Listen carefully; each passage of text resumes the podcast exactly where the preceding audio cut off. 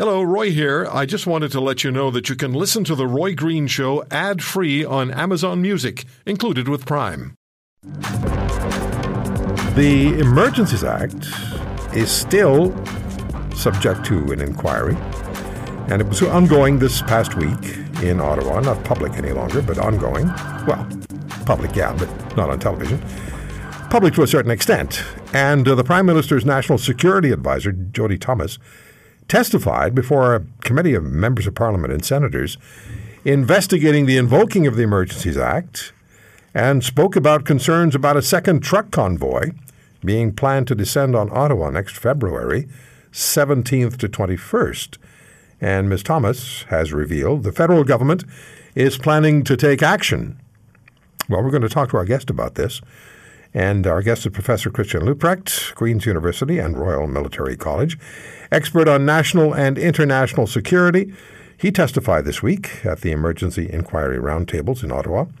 I also want to ask uh, the professor what options Canada and Canada's police should be considering if there's going to be any follow up convoy. Professor Leuprecht's book is Intelligence as Democratic Statecraft there's a new book coming up, and we'll talk about that in a couple of weeks' time. Christian, thank you very much uh, for coming on the program again today. Why were you invited to testi- testify specifically um, this week in Ottawa? So people thought that the testimonies were over the week before, after we heard from sort of the key federal officials uh, in this.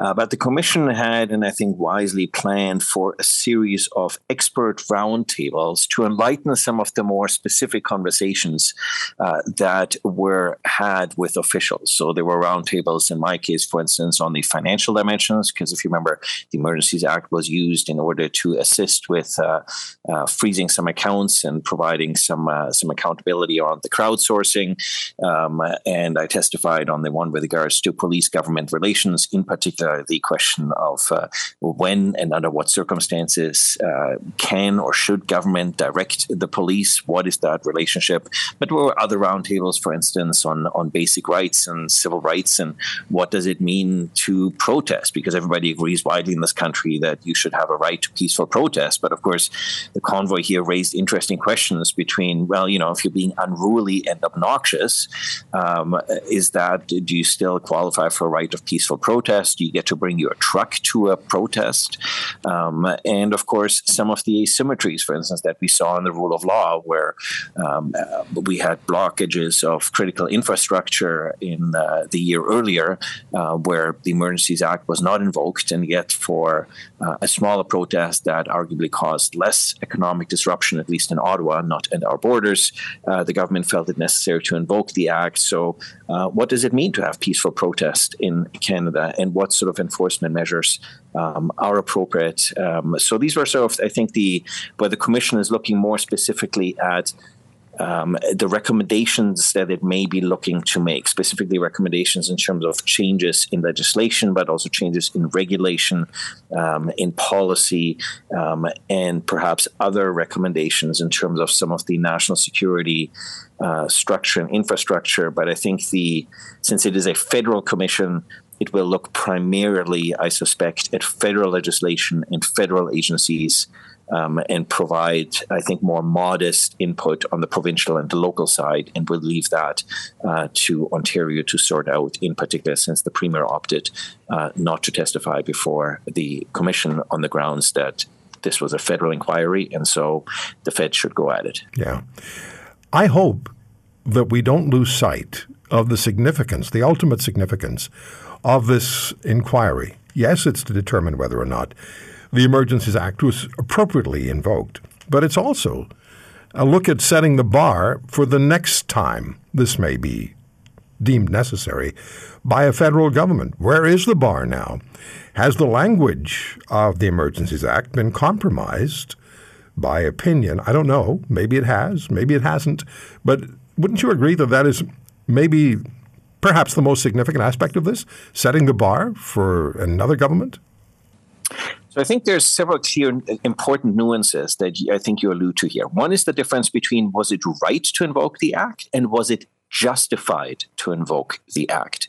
So was there actually the sufficient legal grounds on which the government could rationalize invoking the act. We can have arguments about, you know, what would be right for the government to do, but of course, in a constitutional democracy, we specifically have constraints imposed on government by the Constitution, by the Charter, in the case of the Emergencies Act, by the Emergencies Act itself.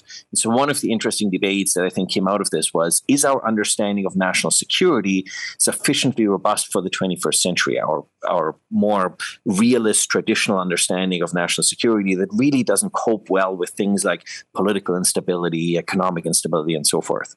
I think the second important piece is that the challenge when these events happen, and especially when ministers and the agencies testify, everybody will always tell you they did a fantastic job.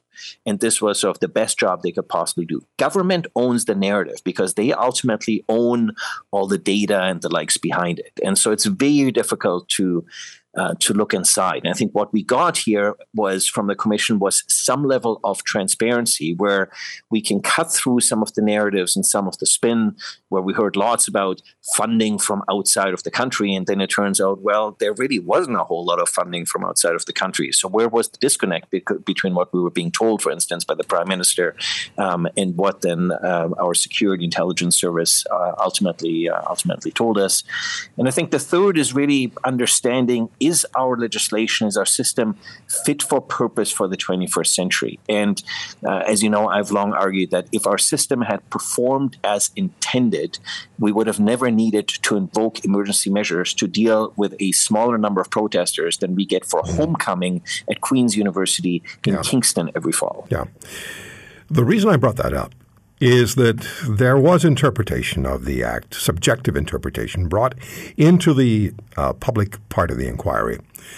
Um, this is after CSIS said, uh, CSIS indicated that it did not, the language of the CSIS Act did not uh, make it incumbent or, or, appropriate, perhaps, to invoke the Emergencies Act. I know the opinion of the director was different as he spoke to the prime minister. We've been told that.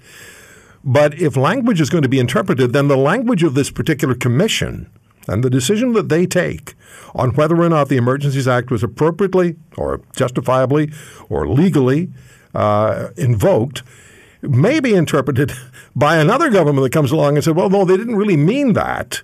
They meant this. So this is why I'm getting what I'm getting at. The language has to be precise, it has to be understood, and it has to be unequivocal. The challenge is whether our understanding of national security in this country was too narrow and that inhibited a comprehensive response. What do I mean by that specifically? This is not just a Canadian discussion um, uh, in, in, in Europe, the European Court just very recently interpreted national security very, very narrowly. And so there's a number of countries that are very concerned about their ability now to respond uh, to potential national security um, matters. The challenge, I think, when you uh, about what, what your definition ultimately uh, ultimately is, is the federal agency, so the RCMP, for instance, can enforce pretty much any law that Parliament has passed, whereas most yeah. provincial forces, local forces enforce only uh, the criminal code and a few other measures. And so when you get federal agencies involved, you have a much, much broader remit to enforce. So the question is, at what point do you get them involved? Because if we have to wait for an emergency every time to get them involved, clearly that is the wrong threshold to have a comprehensive mm-hmm. approach mm-hmm. to the sort of convoy that we saw in February. Yeah. Uh, before we talk about uh, Ottawa, seven, February 17 to 21, Christian, can you just give me a quick idea, your sense of what's going on in China? Well, I think this is what economists told you at the beginning also about uh, Canada and other Western countries that human nature simply doesn't respond well to being highly constrained for extended periods of time. And so you can impose these restrictions uh, for briefer periods of time. But um, fundamentally, in terms of human nature, I mean, folks who live in China are no different than folks who live in Canada. And they don't like being uh, locked up and confined and, uh, and, uh, and having many of their mobility sort of freedoms that are already highly constrained, even further constrained. Um, and so I think this is uh, this is bound to be seen. And my hypothesis on this is that uh, all along the uh, COVID restrictions in China have always been simply an excuse for the government to essentially further constrain um, mobility uh, by the Chinese out of concern uh, over possible uprisings against Xi Jinping as he's trying to anoint himself as sort of quasi the new emperor uh, before the party congress. Yeah, so I think now that that's done, they're relaxing the restrictions. Okay. Now, under this issue about a potential second convoy in Ottawa, heading for Ottawa, and the dates that were mentioned by Ms. Thomas, uh, February 17th to 21. What is your sense of this? And you, you, and I talked about, you provided your perspective on what should have happened as far as police engagement was concerned uh, the last time, so February of this year. What is your advice? What, what's your perspective on this now? Well, first, let's make sure we don't twice become the laughing stock of the international community. First, when we look completely incompetent in uh, responding to the most fundamental challenge to the rule of law that Canada had seen in decades. And then because we looked, we were so incompetent at responding that we felt we had to invoke an Emergencies Act to deal with a few obnoxious, unruly, but rather tenacious protesters. So I think we did ourselves no favor, uh, especially with our key allies in the United States and uh, uh, Australia, the United Kingdom, in and uh, and Europe. It made really made us look uh, not particularly competent and not particularly prepared. And given the relatively um, homeopathic contribution that Canada has made to regional international security, I think it reinforced the perception that Canada simply doesn't take security seriously. Um, I think the there's an opportunity here to think back and see it look at the many uh, failures of of, of uh, agencies. So the, intelli- the intelligence failures in advising properly in terms of the posture that we need to take to respond, uh, the ability to coordinate across local, provincial, and federal police uh, forces and resources and having the adequate resources in place. Making sure we have not just a command and control structure that can uh, adequately deal with protests, but also have the logistics, the intelligence, and the planning function so that we can respond uh, dynamically.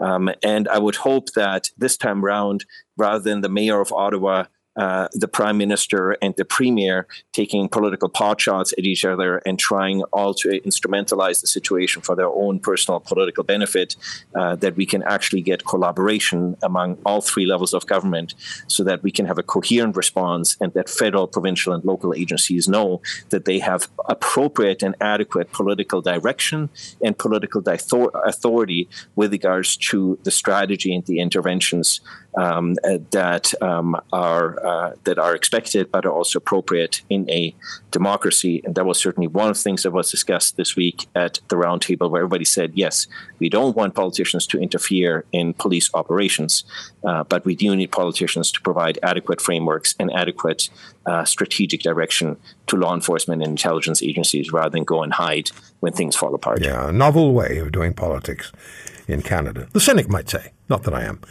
Now, what can you share with us, please, about what would you say was the most substantive piece of um, testimony that you provided at the roundtable? What what can you share with us?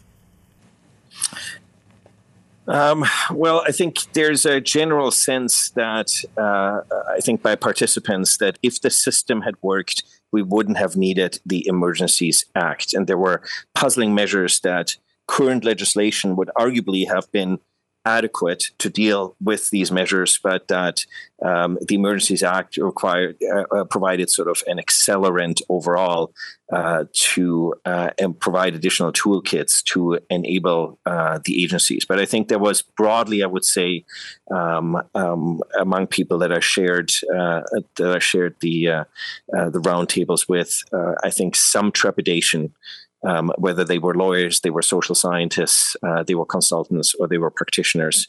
And we heard in particular from the Toronto response by Chief Ramer and the chief executive of the board in Toronto, Ryan Teschner, uh, the way Toronto was prepared and the way Toronto was able to uh, respond. Now they did have some heads up here, uh, but I think there's a there's a sense here that uh, Convoy 2.0 we actually have to look competent, professional, and we can do this.